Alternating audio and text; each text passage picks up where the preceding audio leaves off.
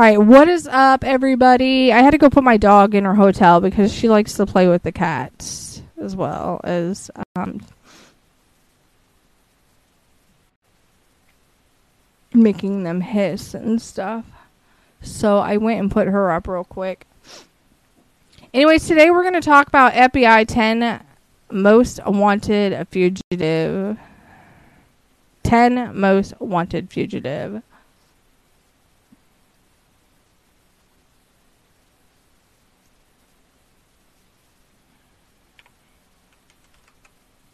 Let me make sure that I put my YouTube on. You haven't be 18 years old or live.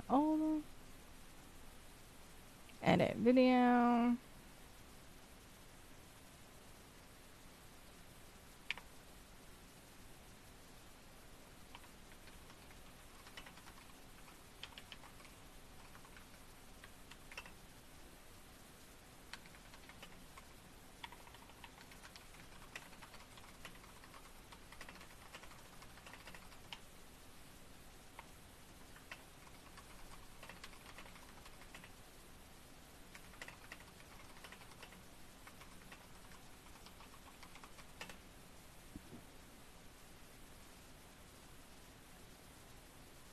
We are going to talk about um, the FBI top 10 most wanted, is what we're going to talk about.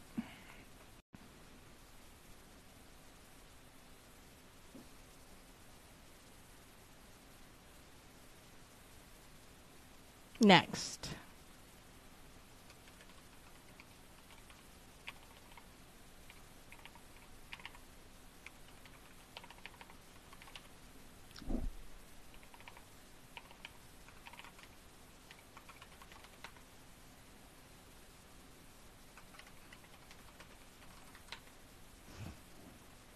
Okay, we're going to discuss the um, FBI most wanted um, top 10 now. So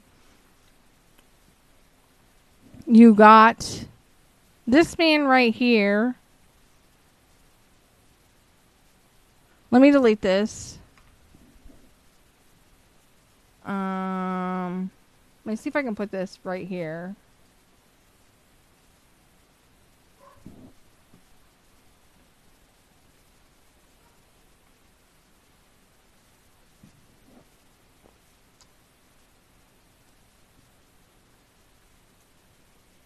They captured one of them, it shows. Alright. Let me get the link and place the link. Add.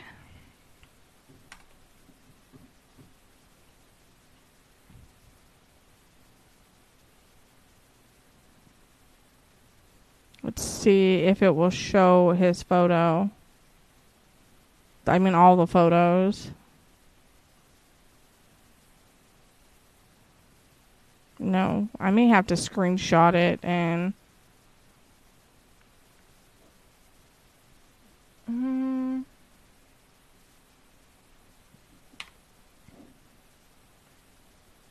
All right, I might have to screenshot the page and then um, put it up here because it is not letting me put the. It doesn't show their photos on there on the link.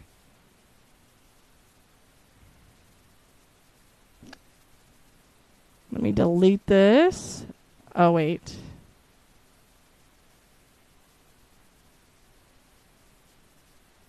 That shows the link. Let me delete the link. Alright, let me take a screenshot of the top 10 right now.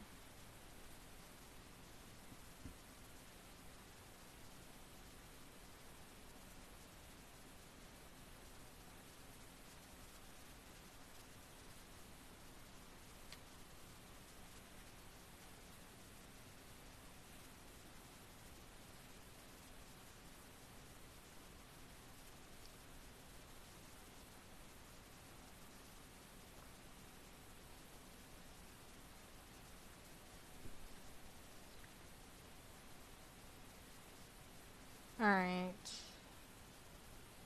I thought it would just let me show the link and then it would um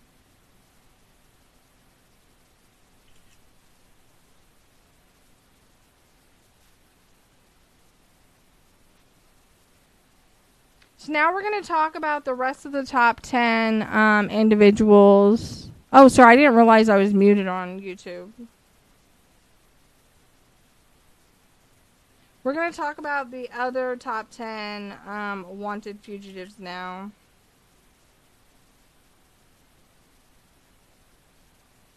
Four, eight,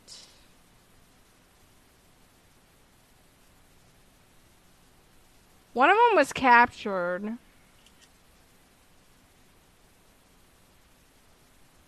Okay, I'm gonna have to email these screenshots to me. So, um.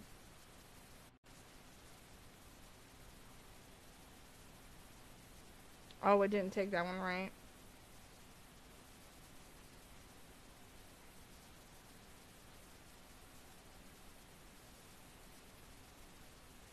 There we go. I got a better photo. I'm trying to get all of the top 10 so everybody can see a photo of them.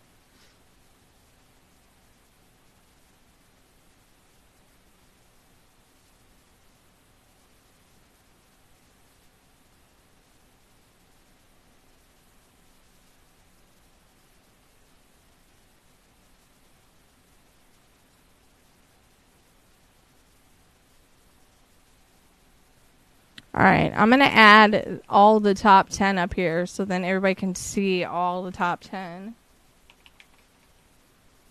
Um,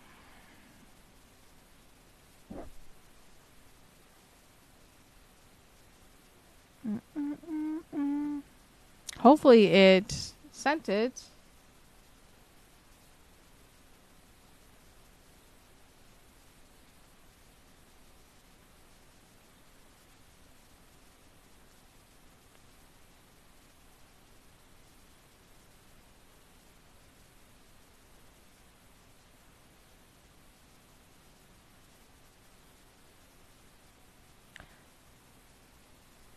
Oh.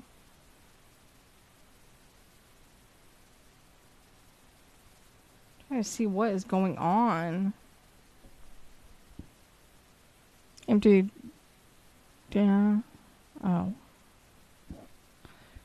Alrighty. Now we're gonna go through the rest of the top ten, since we've already went through um, Donald Fields. Why is it saying one conversation left? Uh, what is going on? Trying to see if I got my email.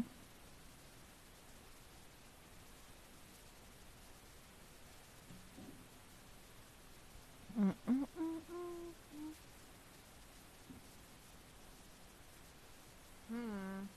Oh.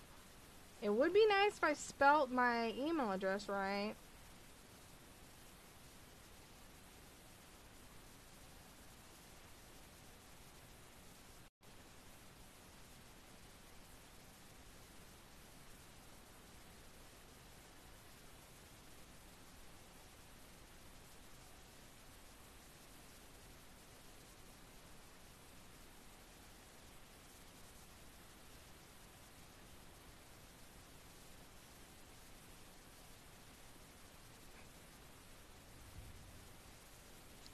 Doo do do doo.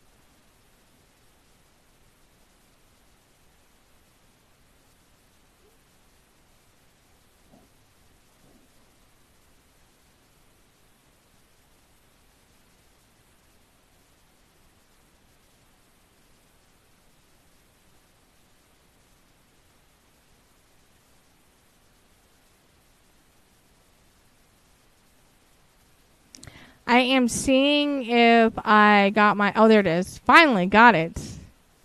I wanted to show everybody, everybody that's on the top ten. So then, if you guys see them, one of them was captured. Oh wait, I have to name them specifically whenever I um put them on my Okay. Let's see. One, two. Let me see who's all on this one. Alejandro Rosales. That person was captured.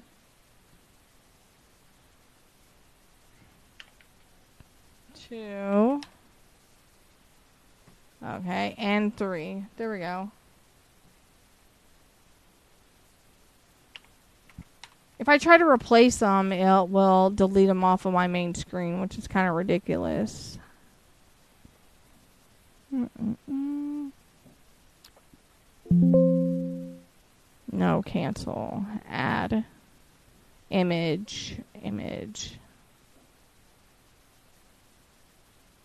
Ah, uh, here we go. Add. Okay, one.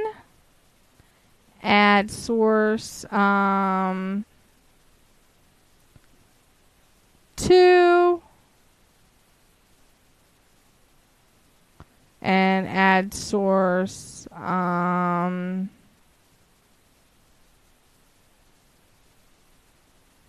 Three. Okay, there we go. Did I already add that? Oh, here they are.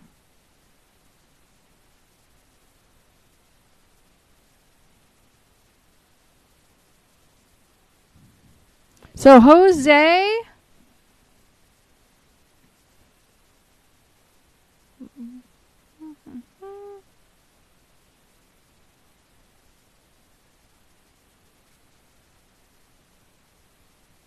I got spam emails. I never really check my spam. I need to. Oh, nothing important in my spam. Trash.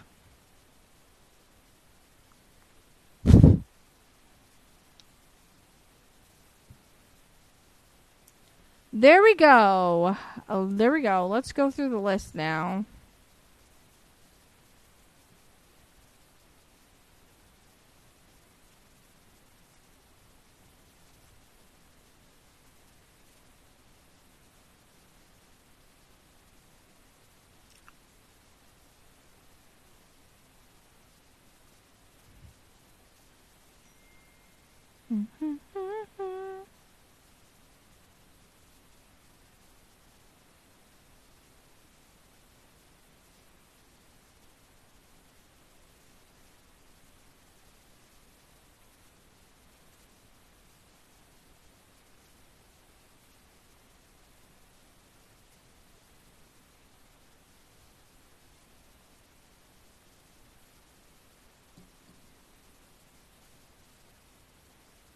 All righty. We're going to go through the FBI top 10 wanted list.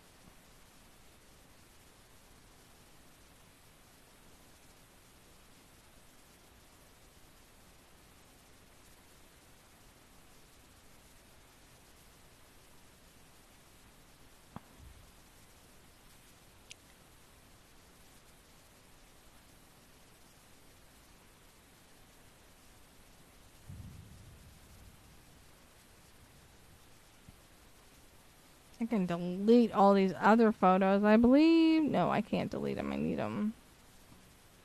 I'll have to wait until um, one, two, and three, and I think I can delete these two. Delete. Oh, I, I don't even know what I did. Oh, create shortcut. I did not want to do that. I wanted to delete. Delete.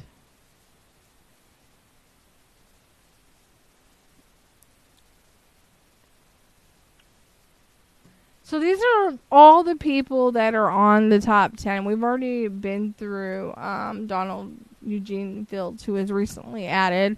Um, we're going to go through uh, Arnal, Arnoldo Jimenez, which is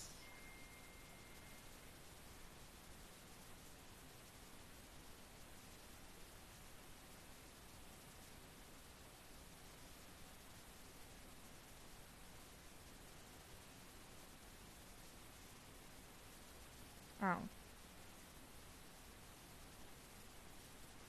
Funny, funny.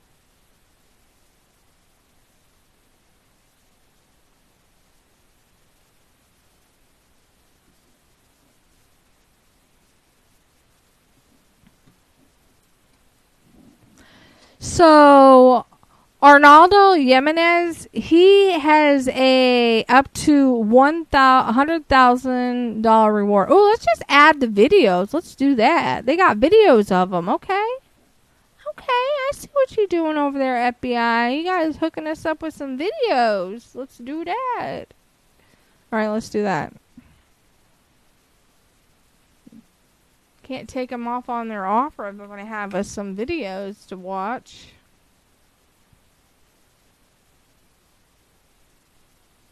See if I got it. Take a hard look at this face. It's the face of alleged murderer and FBI 10 most wanted fugitive Arnoldo Jimenez. A reward of up to $100,000 is available for information leading to the arrest Take a hard who is wanted for murdering his 26-year-old bride less than 24 hours after marrying her. After the wedding, Jimenez and his wife, Estrella Carrera, celebrated with family and friends into the early morning hours of May 12, 2012. I don't like Police that it's not letting me click Barnard that blue thing on the way there. home. We believe Jimenez and his bride got into an argument in his black Maserati, where he then stabbed her multiple times. When Estrella failed to pick up her children, then ages 2 and 8, as scheduled the next day, family asked police to check on her. Police found Estrella's body in the bathtub of her condominium in Burbank, Illinois, still wearing the silver sequin cocktail dress she had on during the reception oh, festivities. let me click on During investigation, we learned Jimenez told a close friend that if questioned by police, tell them he fled to Mexico. If you have any information about this case, dial 1 800 CALL FBI. With Wanted by the FBI, I'm Molly Halpern of the Bureau. I like the fact that they let us have a um, a video, but let me see something.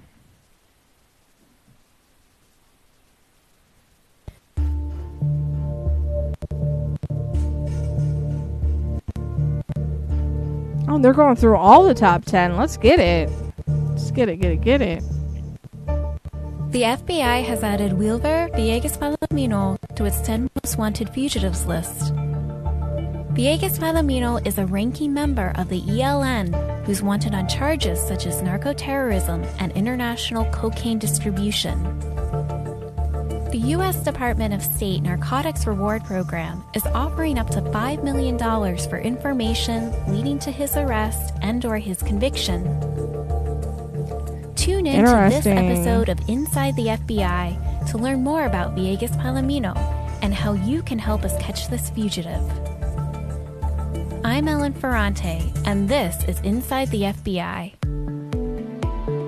Delete. This is Inside the FBI. Alright. Delete.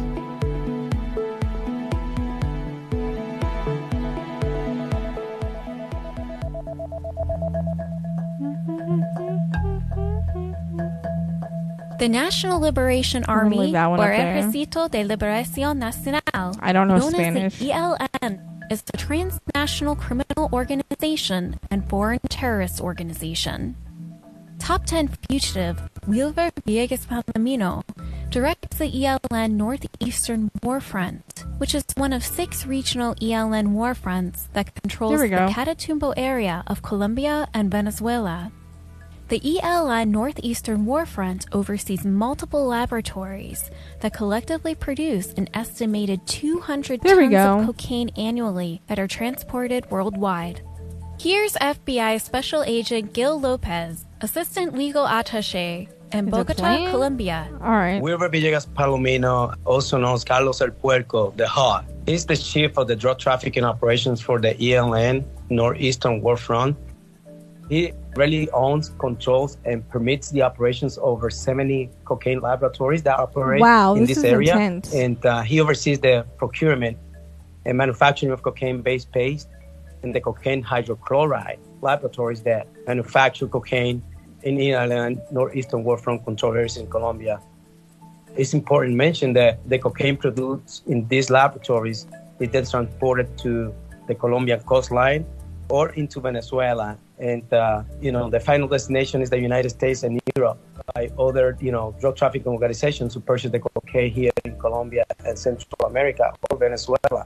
The proceeds from Villegas Palomino's drug trafficking enterprise fund ELN terrorist attacks, and by political influence. They also go towards activities designed to destabilize Northeastern government Warfront controversy. institutions and subvert U.S. national security and law enforcement interests in the region. A federal arrest warrant was issued for Villegas Palomino on February 13, 2020, in the U.S. District Court, Southern District of Texas, Houston Division. Villegas Palomino was charged with narco-terrorism, international cocaine distribution conspiracy, and international cocaine distribution. FBI Supervisory Special Agent Nick Zaro is overseeing the investigation out of the FBI Houston field office. He explains more. Palomino, he's a grave threat to you know the community. He's not only in Colombia but also here through his cocaine and narco terrorist empire. Multi-ton quantities of cocaine are produced in Palomino's laboratories, and they end up on the U.S. streets. They plague our local communities, and they just drive the spikes of the violent crime that we have. ELN's history is deeply rooted in political conflict.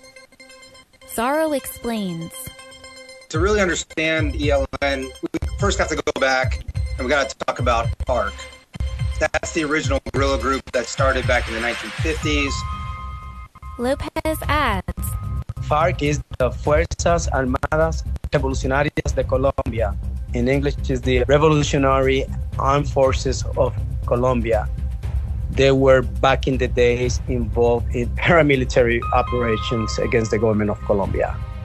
After years of criminal activity, in 2012, former President of Colombia, Juan Manuel Santos, announced peace talks between the Colombian government and FARC. He scheduled and had the meeting in Cuba, you know, but the agreement included that the FARC would no longer exist. People would demobilize in these groups and they would no longer be the powerful force that it once was. In return, President Santos said he would give them seats in Congress and they would have stipends for each member who demobilized.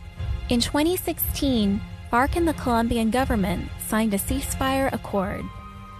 Unfortunately, though, just one year later, there was a shift. This is horrible. these leaders from the FARC, they didn't want to be in this type of a deal, so they joined up with ELN, and this caused, you know, a 900% increase of their group of ELN.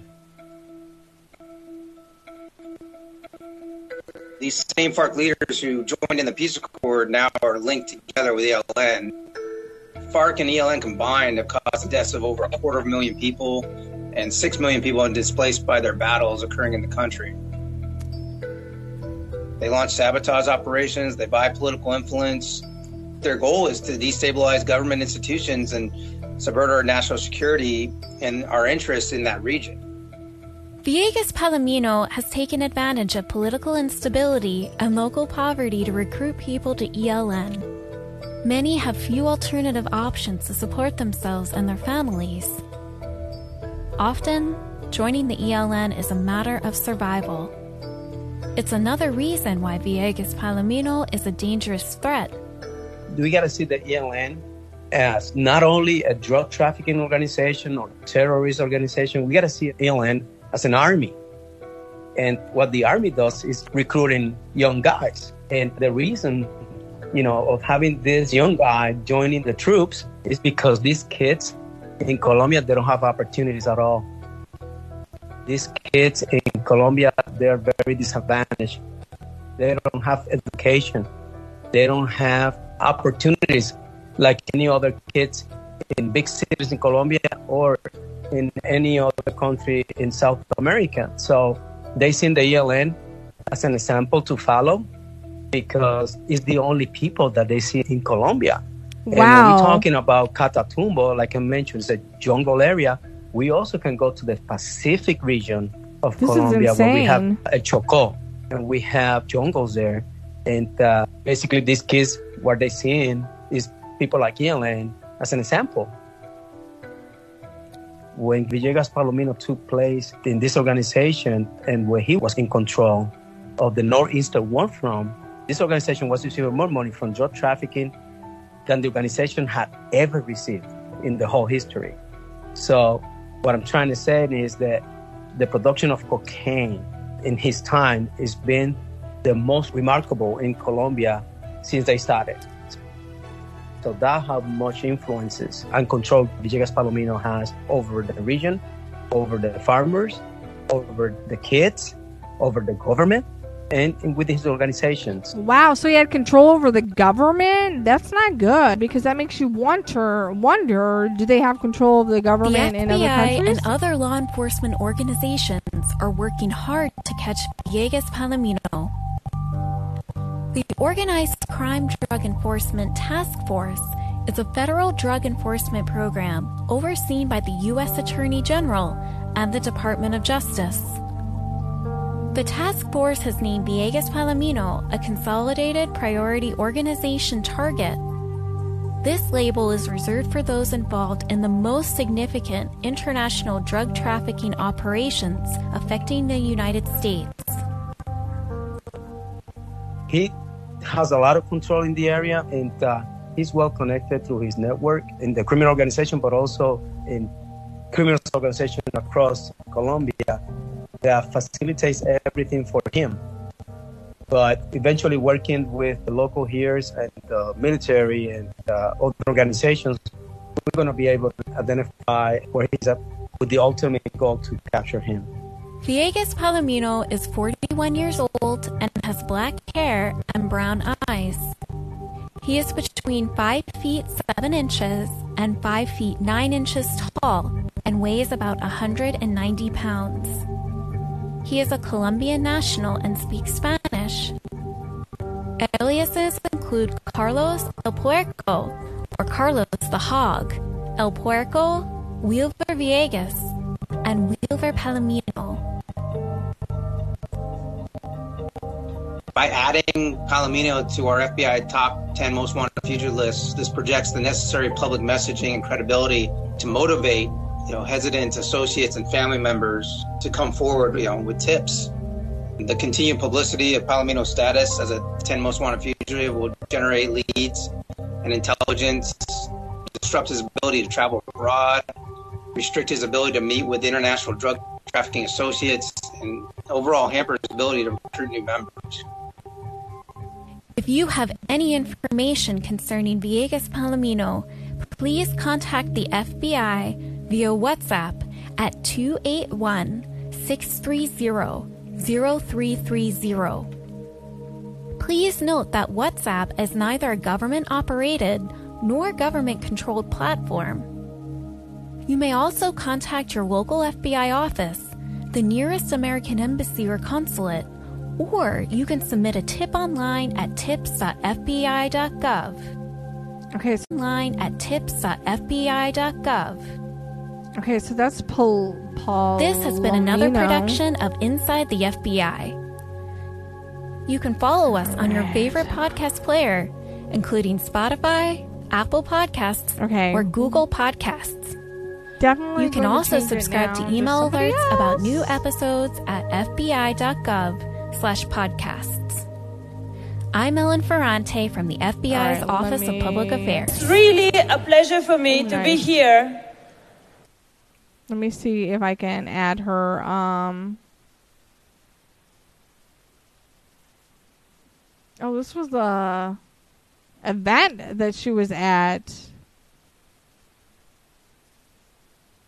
Wow. Okay.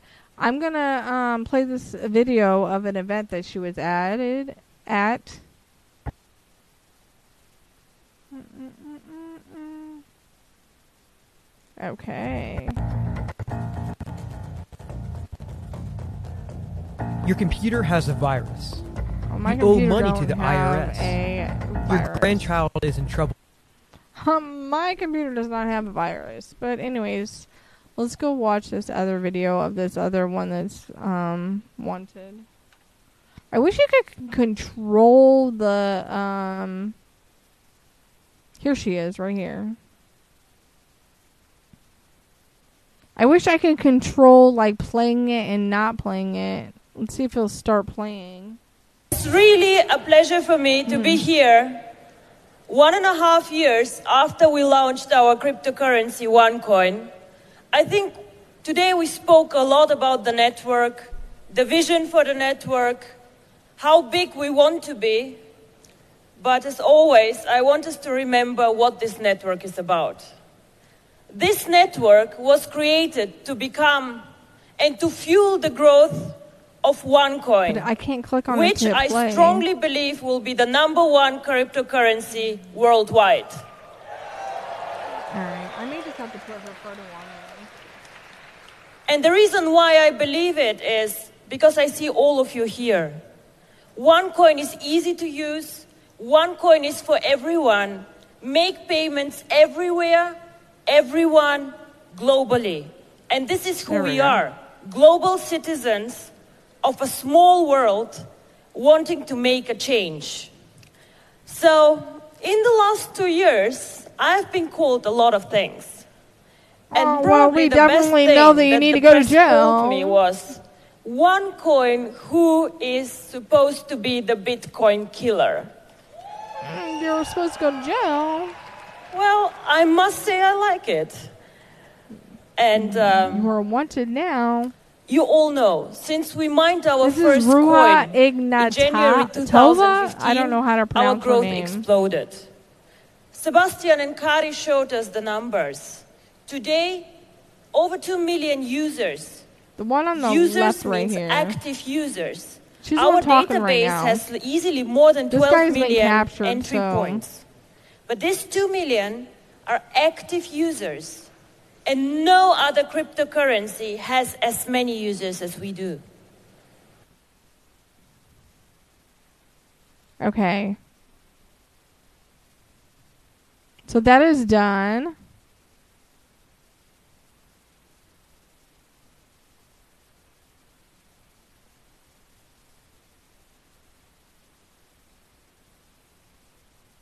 Let me go back.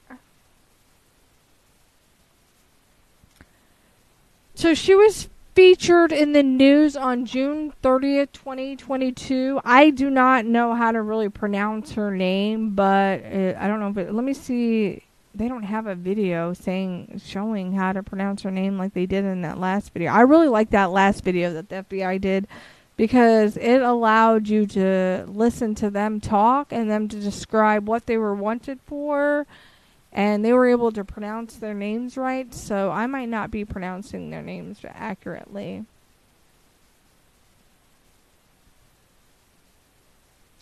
So she was added to the 10 most wanted fugitive list for her alleged leadership of a massive fraud scheme that affected millions of investors. Hmm, I wonder who that sounds like. Do- oh, she goes by Dr. Ruja Ignatova. So she claims that she's a doctor too. What? What? What? What? What? What? She's probably not a doctor. Ruja Plamenova Ignatova. And then Ruja P. Ignatova. And then she also went by Crypto Queen. But, oh wow. Her birthday is May 30th, 1980. 1980. Her place of birth was in Bulgaria. Her hair, she had dark brown to black. Um, she's got brown eyes. She's obviously, I mean, they have her listed as a female. She's white. Her languages are English, German, and Bulgarian. And she is um, wanted and they're offering a $250,000 reward for her arrest. They said that she is believed to travel with armed guards and or associates. She may have had plastic surgery or otherwise altered her appearance. That's great. Rua Ignatova is wanted for alleged participation in a large scale fraud scheme. Huh? Why does everybody have to be a fraud? That's bad. On the top 10 list, they frauds. Anyways. I mean, they're not all for wanted for frauds. I'm just saying. Like, why do I have to read a lot about frauds lately? Is what I mean. Why do they all have to be about frauds that I've been reading about lately? There's another fraud that I'll be um, discussing later on that um, I'm doing and investigating and finding information about. Anyways, beginning in approximately 2014, I don't even know how to pronounce her name, Ignatova and others are alleged to have defrauded billions of dollars from investors all over the world. It makes me wonder if this is why these shells companies are created, which are allegedly created um, by her, but she defrauded billions of dollars from investors all over the world. That's what happens. You create shell companies, and you defraud infants. Uh, you defraud billions of dollars from investors. That is why individuals create shell companies so they can fraud investors. Ignatova was the founder of OneCoin Ltd, a Bulgaria based company that marketed a purported cryptocurrency. In order to execute the scheme, Ignatova allegedly made false statements and representations to individuals in order to solicit investments in OneCoin. She allegedly instructed victims to transmit investment funds to OneCoin accounts in order to purchase OneCoin packages, causing victims to send wire transfers representing these investments. Throughout the scheme, OneCoin is believed to have defrauded victims out of more than four billion. I wonder if her businesses have LLCs that have um, UPS and DHL addresses too, like somebody else does. Miss Sophia Johansson. Ignatova served as OneCoin's top leader through October 2017. On October 25, 2017, Ignatova traveled from Sofia, Bulgaria to Athens, Greece, and may have traveled elsewhere after that. She may travel on a German passport to the United Arab Emirates, Bulgaria, Germany, and Russia, Greece, and or Eastern Europe. In October 12th, 2017, Ignatova was charged in the United States District Court, Southern District of New York, and federal warrant was issued for her arrest. On February 6, 2018, a superseding indictment was issued charging Ignatova with one count uh, each of conspiracy to commit wire fraud, wire fraud, conspiracy to commit money laundering, conspiracy to commit securities fraud, and securities fraud. And the field office that is handling her investigation is New York. So let's go back.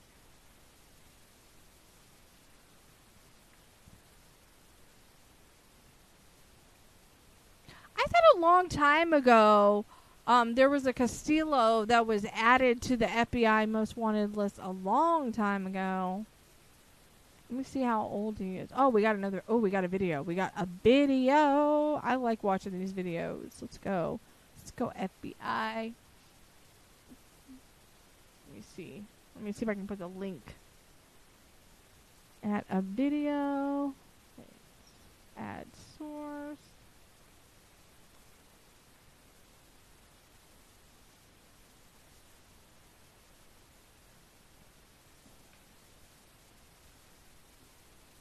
Gonna watch a video.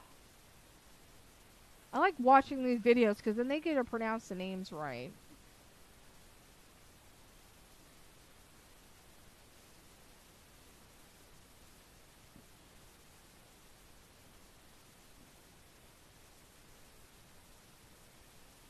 Oh, this is just a video of when he was last seen. Dang it. So this is a surveillance video of top 10 fugitive Alejandro Castillo. U.S. Customs and Border Protection surveillance video of Alejandro, I, I don't know, Alejandro Castillo, which he's in the gray shirt, they said. Gray and black, gray shirt and black hat, my bad. I'm trying to watch the video and um, read this. And his accomplice is black and white top shorts crossing the border from Nogales, Arizona into Mexico. On August 16, 2016, just after 9 p.m., Castillo has been added to the FBI's 10 most wanted fugitives list in connection with the murder of a woman in Charlotte, North Carolina, and a reward of up to 100,000 is available for information leading directly to his arrest. We'll watch this video again.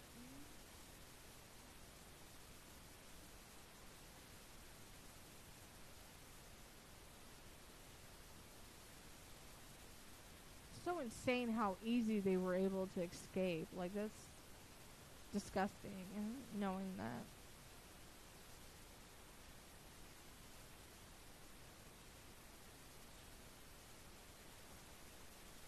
All right, let's go back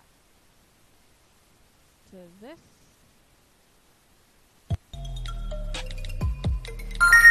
I just need $5,000 for the airfare. I'll send it back once I get the bank to unfreeze my account. Not what we're listening to. I'm like, that's not what we're listening to. If that's an ad, yeah, I don't know. So he was featured in the news in October 24, 2017. Wow, he's still not captured? Five years on the run? That's crazy. And he is a North Carolina teenager. He wasn't. Ugh, that's crazy so young. He's charged with murdering his former girlfriend in 2016 and the newest individual to be named to the FBI's 10 most wanted fugitive list. Wow, so he was last featured in the news in 2017, and it's now 2023. Oh, God.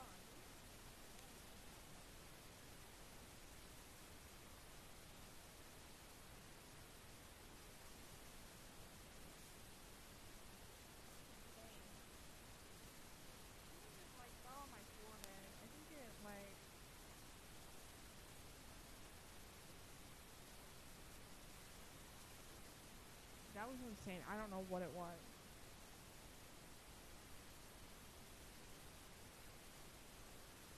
I'll vacuum on the floor just to be on the safe side because I don't know what it was.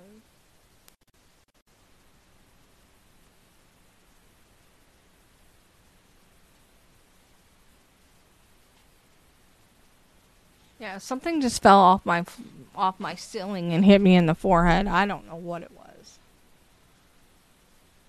It's kind of creepy. Anyways, um, he's a North Carolina teen that was charged with murdering his former girlfriend in 2016, and the newest individual that was added to the FBI list back in 2017. He was um, featured in the news.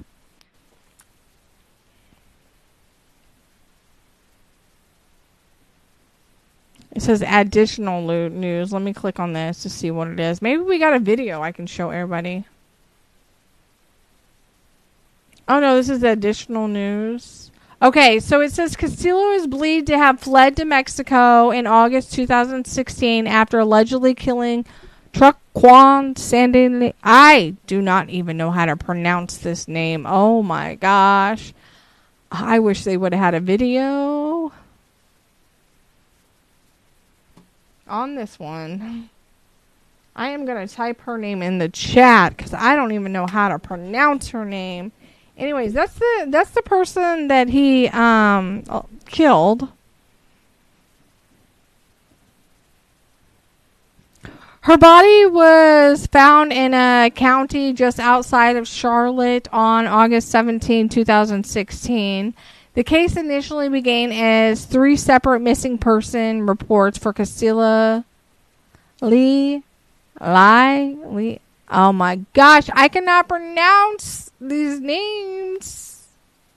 And I don't want to butcher them up. I don't want to say them wrong. So, that is the name. The three had worked together at a Charlotte restaurant. The invest I did not want to say those names wrong. Like I totally would have messed up on the names. That's crazy. Mm-hmm. I would have not pronounced them. Oh my gosh. Okay, whatever it was that fell on my forehead was just on my hand.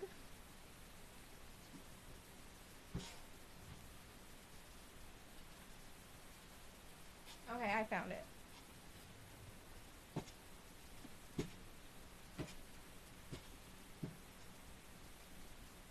Whew. Alright, I got it killed. I hope it didn't bite me. I don't know what it was.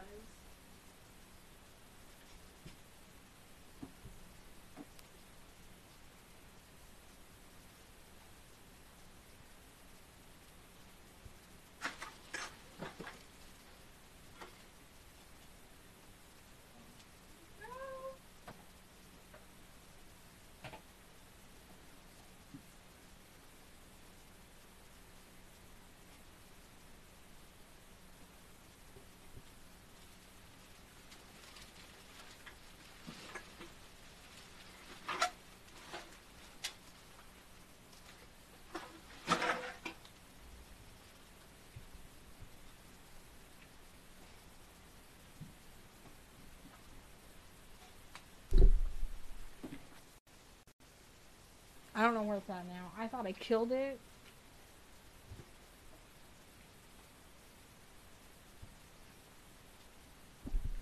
Oh my gosh, that's scary.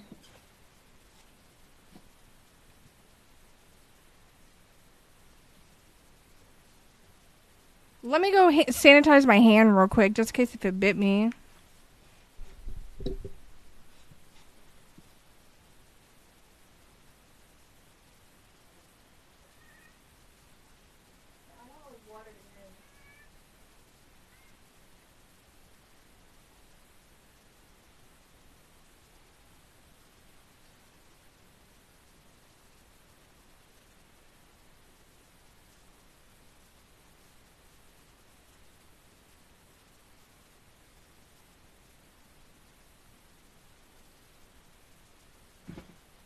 I literally stepped on it, and I swear I thought the thing had like nine lives like a cat, and it's gone.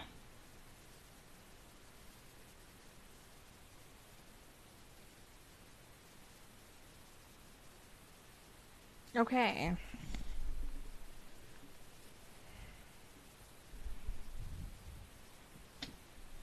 As long as it's not a spider, I'll be alright. The three had worked together at a Charlotte restaurant. The investigation led by the Charlotte Mecklenburg Police Department uncovered evidence that I think it might be Lily. It might be Lily. That's way it sounds like. And um, had lent Castillo money. That was insane. Now I'm freaking out. I'm not going to think about it. Text messages between the two showed Castillo wanted to meet in Charlotte on August 9th, 2016, to repay the loan. The victim's vehicle was located in Phoenix, Arizona, at a bus station on August 15th, 2016. Castillo and Feaster crossed the border into Mexico. Feaster surrendered to authorities in uh, I cannot pronounce this name, and I don't want to say it wrong. So I'm just going to type it in chat, and everybody can read it. Mexico on October 20th, 2016. I think that thing bit my hand. I'm not for sure. She faces several state charges related to the murder, including accessory after the fact, Castillo's last known residence was in Charlotte, North Carolina. He has family ties to Phoenix, Arizona. Castillo was seen on surveillance video crossing the border into Mexico. I remember a long time ago when I was younger, there was another Castillo that was added to the FBI most wanted list. And it may reside in San Francisco de los Romo or Pabellon de Arteaga in the Mexican state of oh I cannot pronounce that, but it's what I just typed in chat.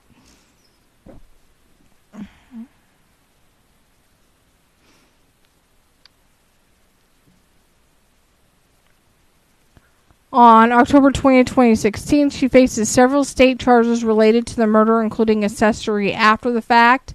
Castillo's last known residence was in Charlotte, North Carolina. He has family ties to Phoenix, Arizona. Castillo was seen on surveillance, which I just showed the, the video, crossing the border into Mexico and may reside in San Francisco de los Romo or Pablon. I cannot speak Spanish.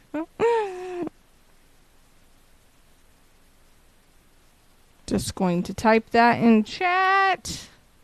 Anything I cannot pronounce, I'm just going to type it in chat because I cannot speak Spanish. He may also have traveled to the states of Guanajuato.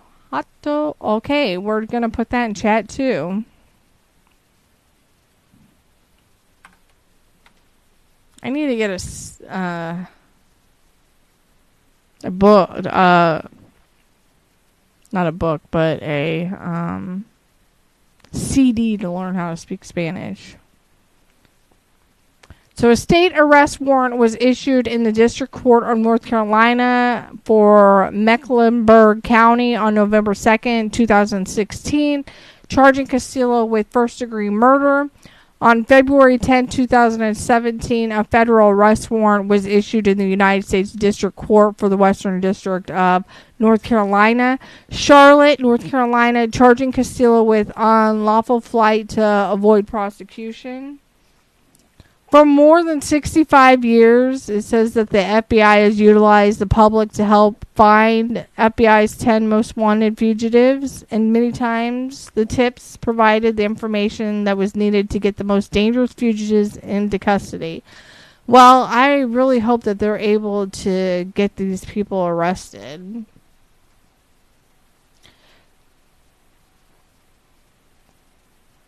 Mm, okay, let's go back now.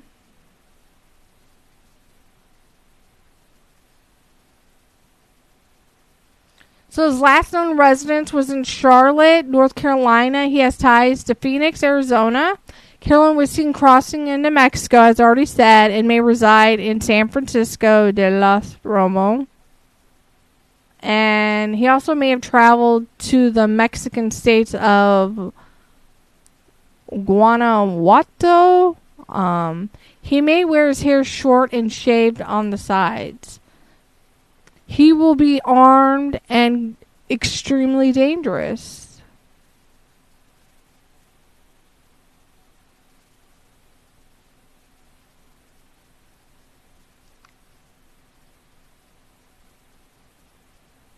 And he is wanted for his alleged involvement in the murder of a co-worker in Charlotte.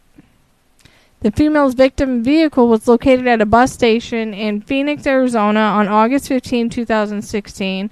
On August 17, 2016, the victim's body was located in a wooded area in Cabarrus County, North Carolina, with a gunshot wound to the head.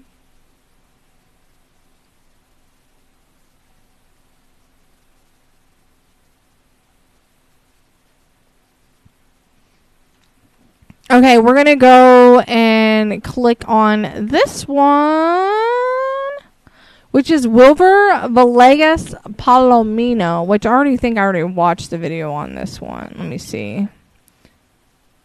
We did watch something, but I don't think it was.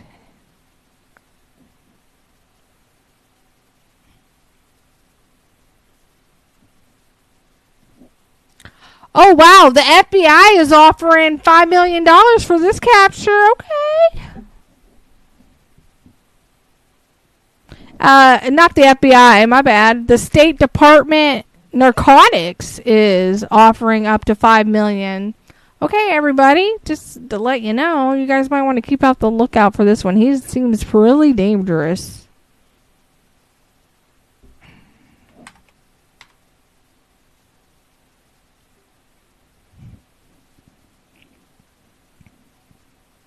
He either goes by Carlos L. Oh, I'm gonna put the names down. I'm gonna put the names down. I am really bad at Spanish. Um, let's see. So the date of birth used is October 21st, 1981. Place of birth I'm gonna put this information down in chat because I cannot pronounce it. He's got black hair, brown eyes, approximately 5'7", 5'9", approximately 190 pounds, so he's a little under 200. He's a male. He's white Hispanic. It says nationality is Colombian. He speaks Spanish. Well, I can't speak Spanish, unfortunately. The United States Department of State's Narcotics Rewards program, program is offering a reward up to $5 million for information leading to the arrest and or conviction. So they're willing to um, dish out some money for him. Wilver Villegas Palomino, Palomino is a ranking member of the National Liberation Army and is wanted for drug trafficking activities for the ELN Northeastern War Front in Catatumbo region. I'm going to put that in chat too. This is so bad. I am bad, bad, bad, bad at speaking Spanish. Of Colombia and in Venezuela. A federal arrest warrant was issued for Villegas Palomino in the United States District Court, Southern District of Texas, Houston Division, on February 13, 2020. So that was just a few years ago. After he was charged with narco terrorism, international cocaine distribution conspiracy, and international cocaine distribution. That is very dangerous. This man is very, very dangerous.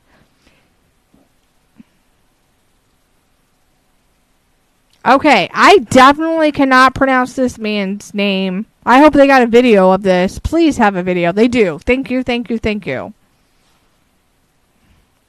I would have. This surveillance video shows new. Let me see. Okay. Add link.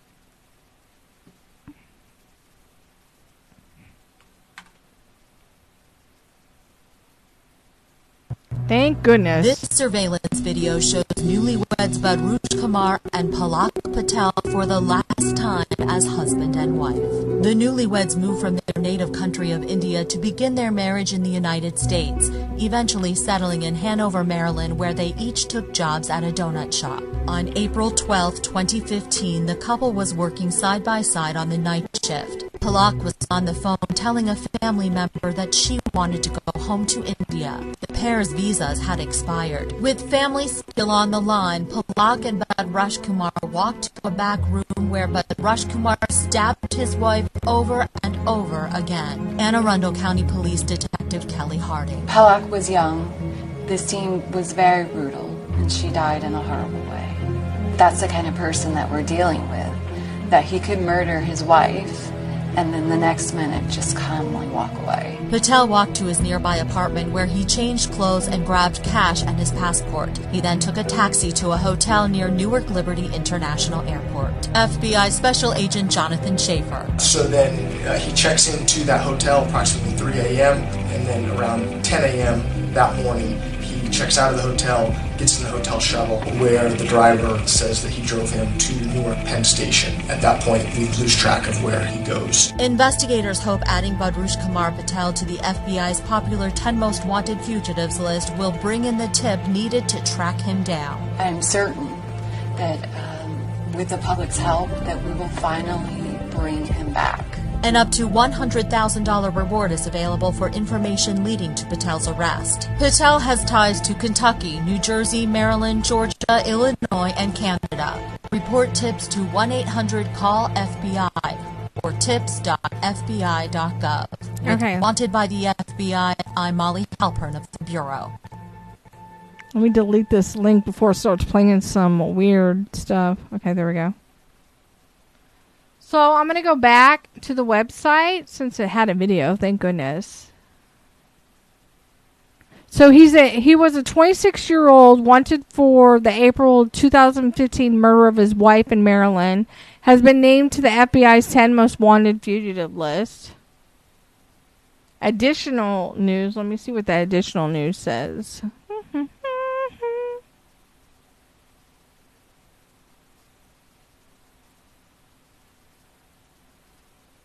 Okay, so this was posted in the FBI Baltimore back in 2017. A man wanted for murder in Hanover added to the FBI's 10 most wanted fugitive list. The FBI special agent in charge of the Baltimore field office, Gordon B. Johnson, and Tim Altomare, chief of the Anne Arundel County Police Department, announced additional Addition of a suspect wanted for the murder of his young wife in Hanover, Maryland, to the FBI's list of 10 most wanted fugitives. He marked the 514th edition to the top 10 list. Patel is being sought for the violent murder of his wife, Palak Patel, on April 12, 2015. That's sad. Six years and he's still on the run. They said he should be considered armed and extremely dangerous. He's wanted for murdering his young wife two years ago at a donut shop at 7567 Arundel Mills Boulevard in Hanover, where they both worked the night shift. Investigators believe Patel killed Palak, who was 21 at the time, in a back room just before midnight on April 12, 2015. Patel allegedly um, had a knife and killed her. Um, and he, he did stab her multiple times and he fled. After leaving the donut shop, Patel walked across the street to the apartment and he shared the apartment he shared with his wife, retrieved a few items and some cash, and then hailed or basically called a taxi, but it says hailed a taxi. The cab driver took him to a hotel in Jer- New Jersey near Newark Liberty International Airport. He checked in about 3 a.m. with no bags, just the clothes on his back. He checked out around 10 a.m. He took a hotel shuttle to New York Penn Station. That's the last time anyone ever seen him. He was born on May 15, 1990. He's got brown hair, brown eyes, 5'9", 165 pounds. Wow, he's born all the way in India. The last employment was um, a donut shop, and the FBI is offering a hundred thousand. All right, let's go back. I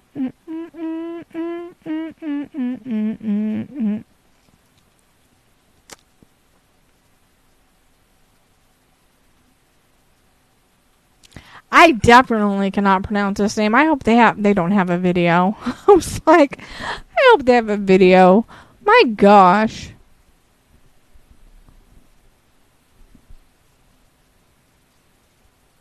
No video. So he was featured in the news last year. Wow. I'm gonna put his name in chat. I think it's Yulan Adonay Archaga. Curious? I don't know.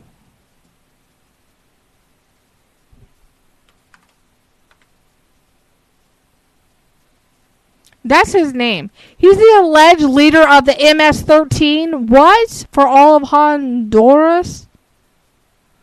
Oh, that's not good. Like, eh, he's the leader of the Honduras. That's. He's been added to the 10 most wanted fugitive. If he's leader of a, um. Oh, that's bad. Of like a gang? I think they should, like. Definitely catch him. Mm-mm-mm-mm. Oh, they have additional news. Let me click that. So, the FBI on November 3rd, 2020 21 in Washington, D.C. The FBI today announced the addition of the alleged leader of MS 13 uh, for all the Honduras to the FBI's list of 10 most wanted fugitives. Fugitive Yulan Adonay Archaga Carias. I don't even know if I said that right or if I just totally messed up. He's charged federally in the Southern District of New York with racketeering, conspiracy, cocaine, cocaine, sorry, importation, conspiracy, and possession, and conspiracy to possess machine guns. Okay, this guy is really dangerous. Archaga Carias allegedly controlled MS-13 criminal activity in Honduras and provided support and resources to the MS-13 enterprise in Central America and the United States with firearms, narcotics, and cash. Archaga Carias is also allegedly responsible for supporting multi-ton loads of cocaine. Okay. Through Honduras to the United States. Okay, so he is selling cocaine in the United States, I'm sure. And for ordering and participating in murders of rival gang members and other associate with MS-13. That's not good. The case is being investigated as part of Joint Task Force Vulcan. No, that's bad.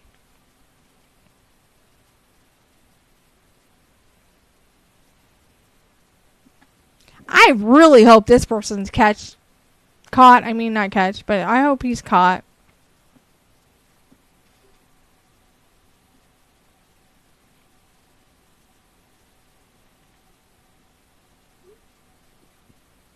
They're offering a reward of a hundred thousand for him. But he's the leader of the MS-13 in Honduras. That's bad. He may go by Alexander Mendoza, Yulan Andony Archaga Carias, Porky. I'm sure he probably doesn't go by those names by now if everybody's already found out that by the normally they Oh, they're okay. That is good. They said the United States government is actually offering a word of $5 million for information. That's good. I was like, they're only offering that much, knowing that he's that dangerous? Nobody's going to want to come forward with information. They might be too scared to. A lot of people are scared to come forward.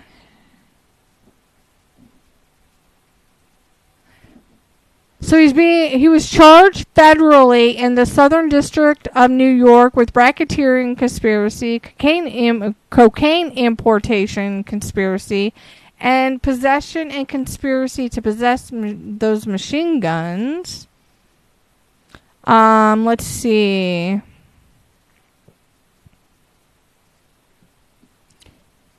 Because of him controlling the MS 13 criminal activity in Honduras and provided support and resources to the MS 13 enterprise in Central America and the United States with firearms, narcotics, and cash. He's also allegedly responsible for support, supporting multi ton loads of cocaine through Honduras to the United States and for ordering and participating in murders in, of rival gang members and other associated with MS 13. This case is being investigated as part of the Joint Task Force Vulcan. If you know any information, submit a tip. Hmm. All right. So we got five left. Please have a video. One, two, three. No, we got four left. No video of this person either. Alexis Flores, which let me see which one he is. That person's been captured. Let me see. Um,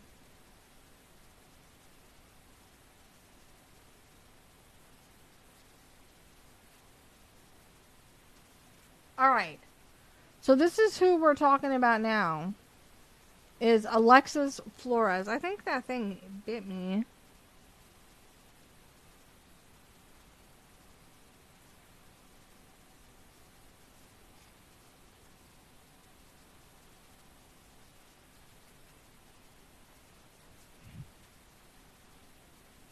I thought I killed it, but I don't know where it's at. I should have.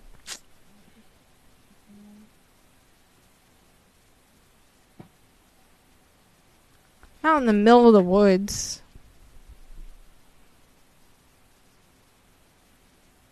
They got spiders and stuff.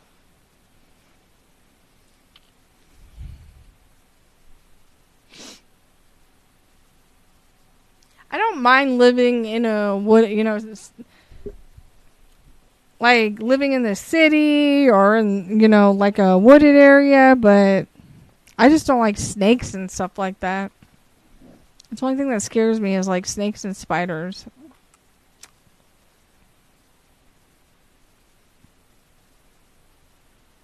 So Alexis Flores, he's wanted for the unlawful flight to avoid prosecution, kidnapping, and murder. I believe that's what it's.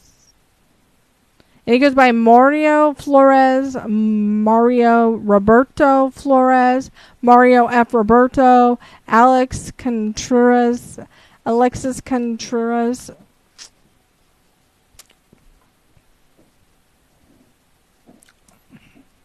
He'll work as a handyman. And the FBI is offering $250,000 for his arrest. A reward for his arrest, for information for his arrest. He is considered armed and extremely dangerous.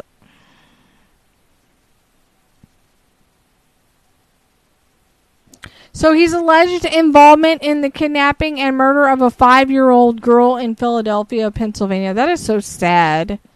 This girl was reported missing in late July of 2000 and was later found strangled to death in a nearby apartment in early August of 2000.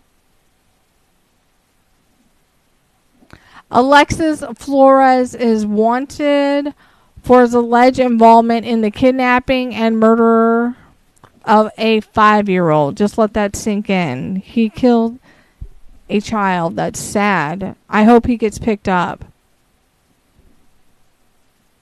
The girl was uh, reported missing in late July of 2000 and was later found strangled to death in a nearby apartment in early August of 2000.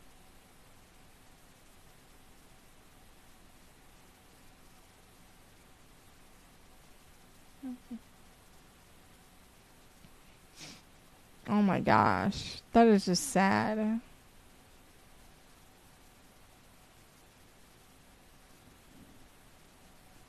Mm-hmm. All right, let me go back. We're gonna go and discuss Omar Alexander Alexander Cardenas. I think that Cardenas. I don't. I hope they have a video. Please have a video. They do. They got a video. Let's watch the video. I like it when they have videos because I can't pronounce names. Like seriously, did I? Sorry. Went to the wrong screen.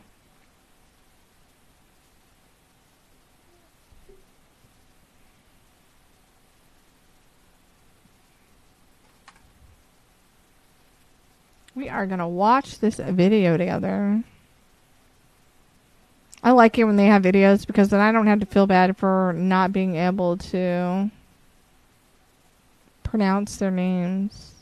Oh, all it is is that's it. That's it. Are you serious? That's it? No. That's all there was. Healthcare fraud. Oh.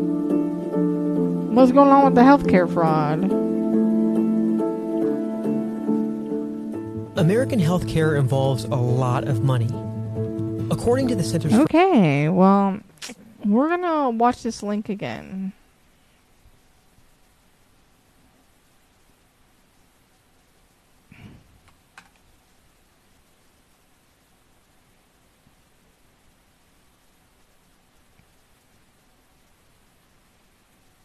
Watch this video. This is of the person. Oh, that sucks that it's not clear.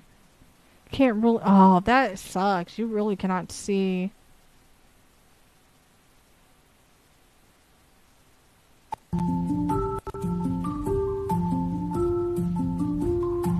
By the late 1990s, the internet already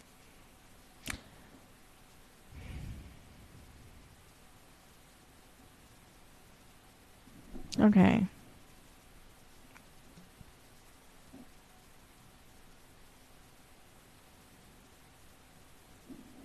Let's go over what Omar is wanted for. Unlawful flight to avoid prosecution for murder. Oh gosh. Oh, whoa, whoa, wait. We got a video, another video. Let's watch this.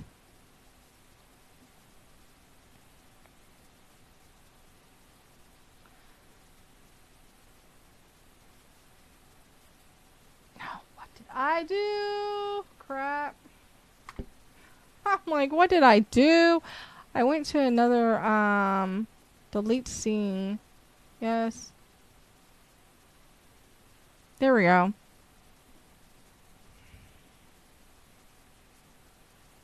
Link. I messed up on here.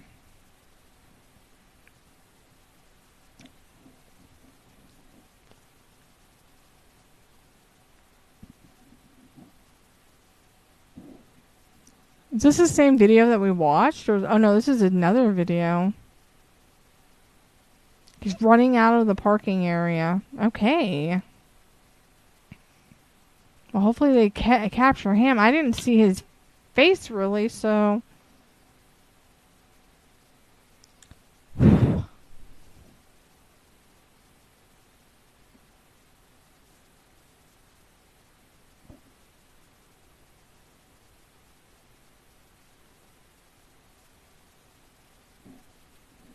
So Omar Cardenas was added to the 10 most wanted fugitives list.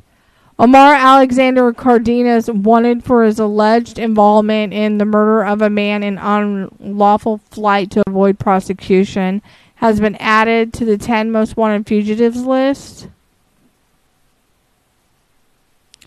He was born March 23rd, 1995, in California. He had dark brown hair brown eyes. Height is five six to five seven, approximately 240 to 300 pounds. He's a male, white Hispanic American, and the FBI is offering a reward of $250,000. They said that he might have a beard and he wears prescription glasses. He's wanted for his alleged involvement in the murder of a man that occurred in August 15, 2019, in a large outdoor shopping center in Sylmar, California, immediately next to Los Angeles, it is alleged that he fired several rounds from a semi automatic handgun at the victim, striking him in the head and causing his death. A local arrest warrant was issued for Cardenas, Cardenas, I think, on April 3rd, 2020, in the Superior Court of Los Angeles County after he was charged locally with murder. A federal arrest warrant from the United States District Court, Central District of California, was issued for Cardenas on September 2nd, 2021, after he was charged with unlawful flight to avoid prosecution. That's bad.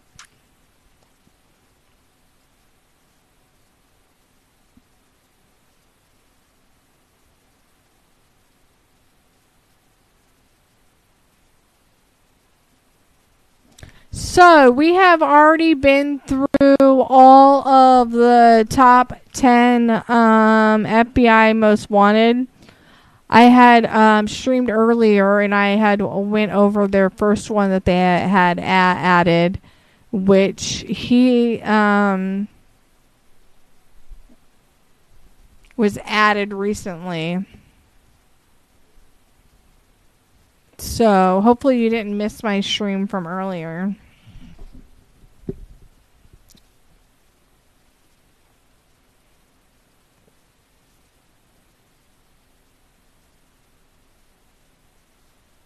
But they added Donald Eugene Fields II.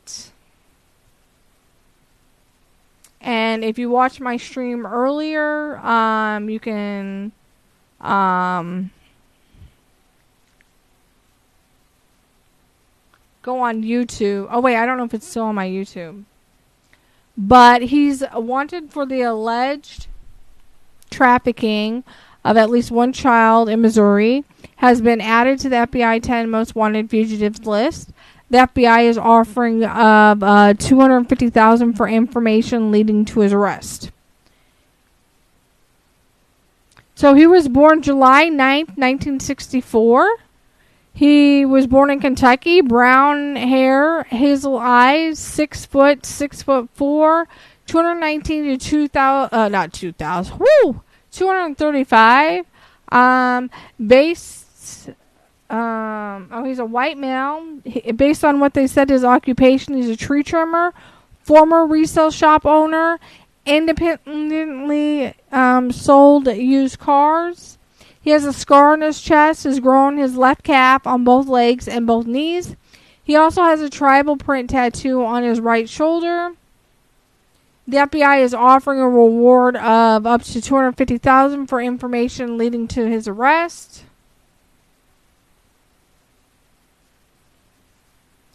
And he committed this crime um, between 2013 and 2017. It is alleged that he did knowingly attempt to recruit, entice, harbor, transport, provide, obtain, maintain, patronize, and solicit a person whom he believed was under the age of 18 years old and would be caused to engage in a commercial mm, act, which I'm not saying the word. On December 8, 2022, a federal arrest warrant was issued for Donald Eugene Fields in the United States District Court of the Eastern District of Missouri in St. Louis, Missouri, after being charged with trafficking of children, which I'm not saying the word. And he will be considered armed and dangerous, so make sure you're careful. And this last photo to the left is what he is um what he currently looks like because I see the years on the poster as well. Let me see. They got the last photograph was taken in 2021.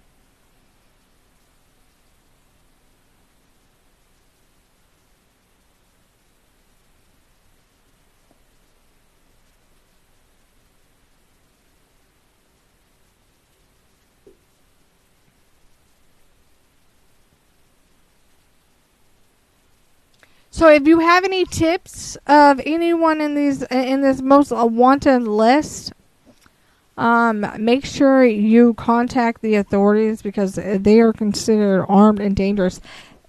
I do not understand how Ruja Ignatova got away with creating a um, Bitcoin one, I think it's one choice. Let me see. I don't know. But she was featured in the news on 2022. So let's listen to this again. It's really a pleasure for me to be here one and a half years after we launched our cryptocurrency OneCoin. I think today we spoke a lot about the network, the vision for the network, how big we want to be, but as always, I want us to remember what this network One coin, that's what it's called. One coin. This network was created to become and to fuel the growth of OneCoin, which I strongly believe will be the number one cryptocurrency worldwide.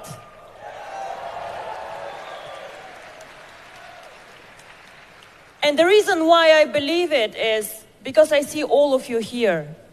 OneCoin is easy to use, OneCoin is for everyone. Make payments everywhere, everyone, globally. And this is who we are global citizens of a small world wanting to make a change. So, in the last two years, I've been called a lot of things. And probably the best thing that the press called me was OneCoin, who is supposed to be the Bitcoin killer. Yeah. Well, we all found out what happened to like that. It. And um, you all know, since we mined our first coin. Oh yeah. Okay, I'm gonna end this stream and then um hold on a second. First, I want to see what's going on with FTX. Um,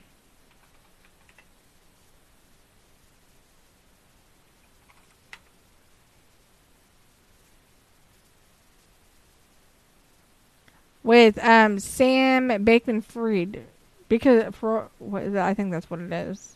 Wait. I want to see. Oh yeah, he's been charged with bribing Chinese. What? He's been charged with China bribing Chinese officials now.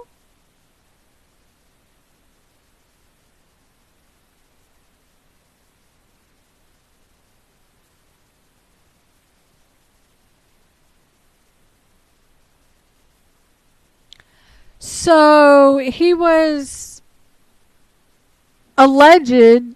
He allegedly directed payoff to regain to regain access to more than one billion in frozen cryptocurrency.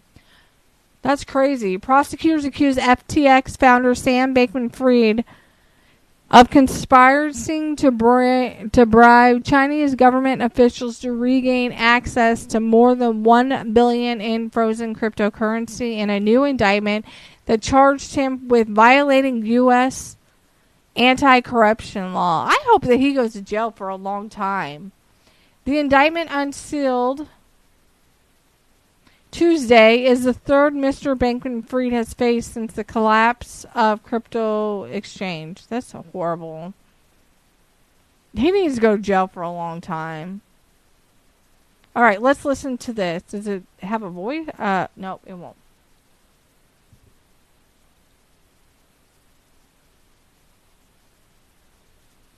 I didn't even hear about this. FTX founder Sam Bankman Fried hit with four new criminal charges.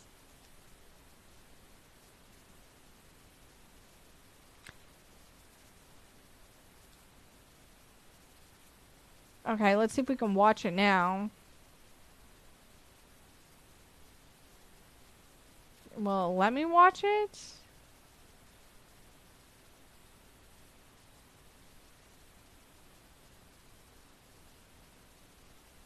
Oh, let me go back.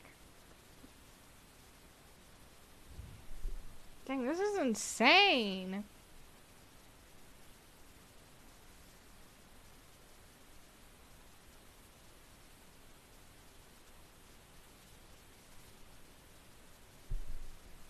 Hmm.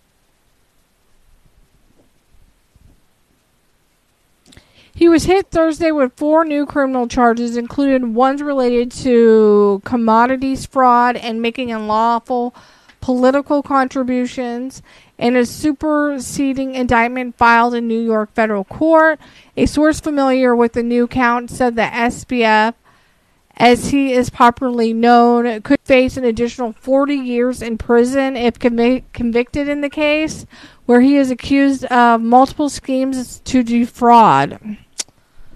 The new charging document lays out in greater detail Bankman Fried's allegedly fraudulent conduct related to his cryptocurrency exchange FTX and associated hedge fund, Alameda, Alameda, Alameda, I think it is, research, both of which went bust in late 2022. Wait, what is that popping up? The 12 count indictment also provides new details of hundreds of political donations that Bankman Fried allegedly directed in violation of federal campaign finance laws. Bankman Fried is accused of stealing FTX customers' deposits and using billions of dollars of those stolen funds to support FTX and Alameda's operations and investments to fund speculative investment, to make charitable contributions, and to enrich himself, the indictment notes. He also tried to purchase influence over cryptocurrency regulation in Washington, D.C.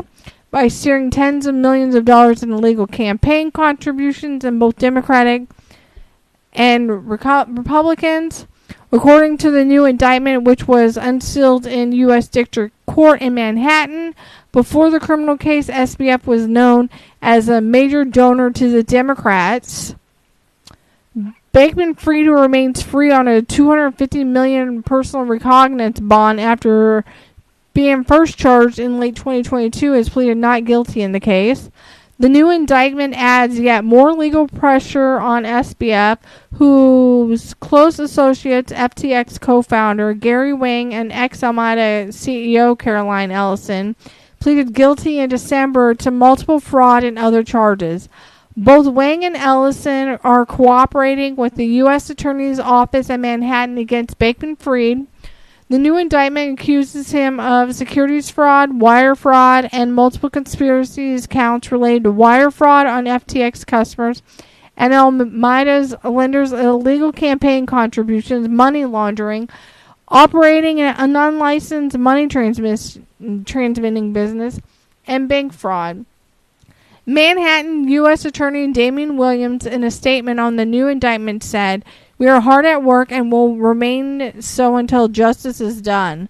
The charging document lays out how Bankman Fried allegedly operated an illegal straw donor scheme as he moved to cus- use customer funds to run a multi million dollar political influence campaign. Bankman Fried and fellow FTX executives combined to contribute more than 70 million toward the 2022 midterm elections according to campaign finance watchdog Open Secrets. The indictment claims that Bankman Fried uh, and his co-conspirators made three over 300 political contributions totaling tens of millions of dollars that were unlawful because they were made in the name of a straw donor or paid off with corporate funds to avoid certain contributions being publicly reported in his name. Now that makes sense. So if you go to look on the website and you type in people's names, some names don't show up, so they're using straw names, straw donor names, fake names to donate. That's terrible to avoid certain contributions being polit- publicly reported in his name. He conspired to and did have certain political contributions made in the names of two other FTX executives. Wow. I'm going to have to do another live on him. That's going to be a whole nother show. Anyways, I'm going to end my live here now because it's been I've been live for almost two and a half hours altogether.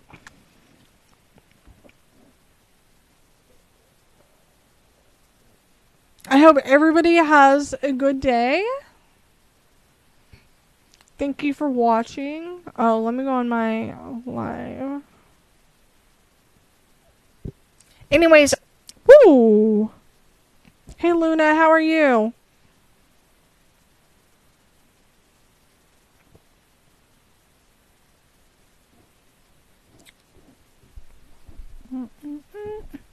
I'm gonna do another podcast episode on FTX um, founder.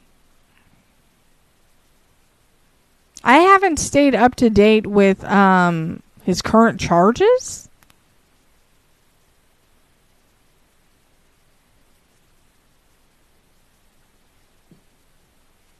And I want to go over everything, and I'll discuss um, on another future um, podcast. That is crazy. I had no idea that um, he tried to um, bribe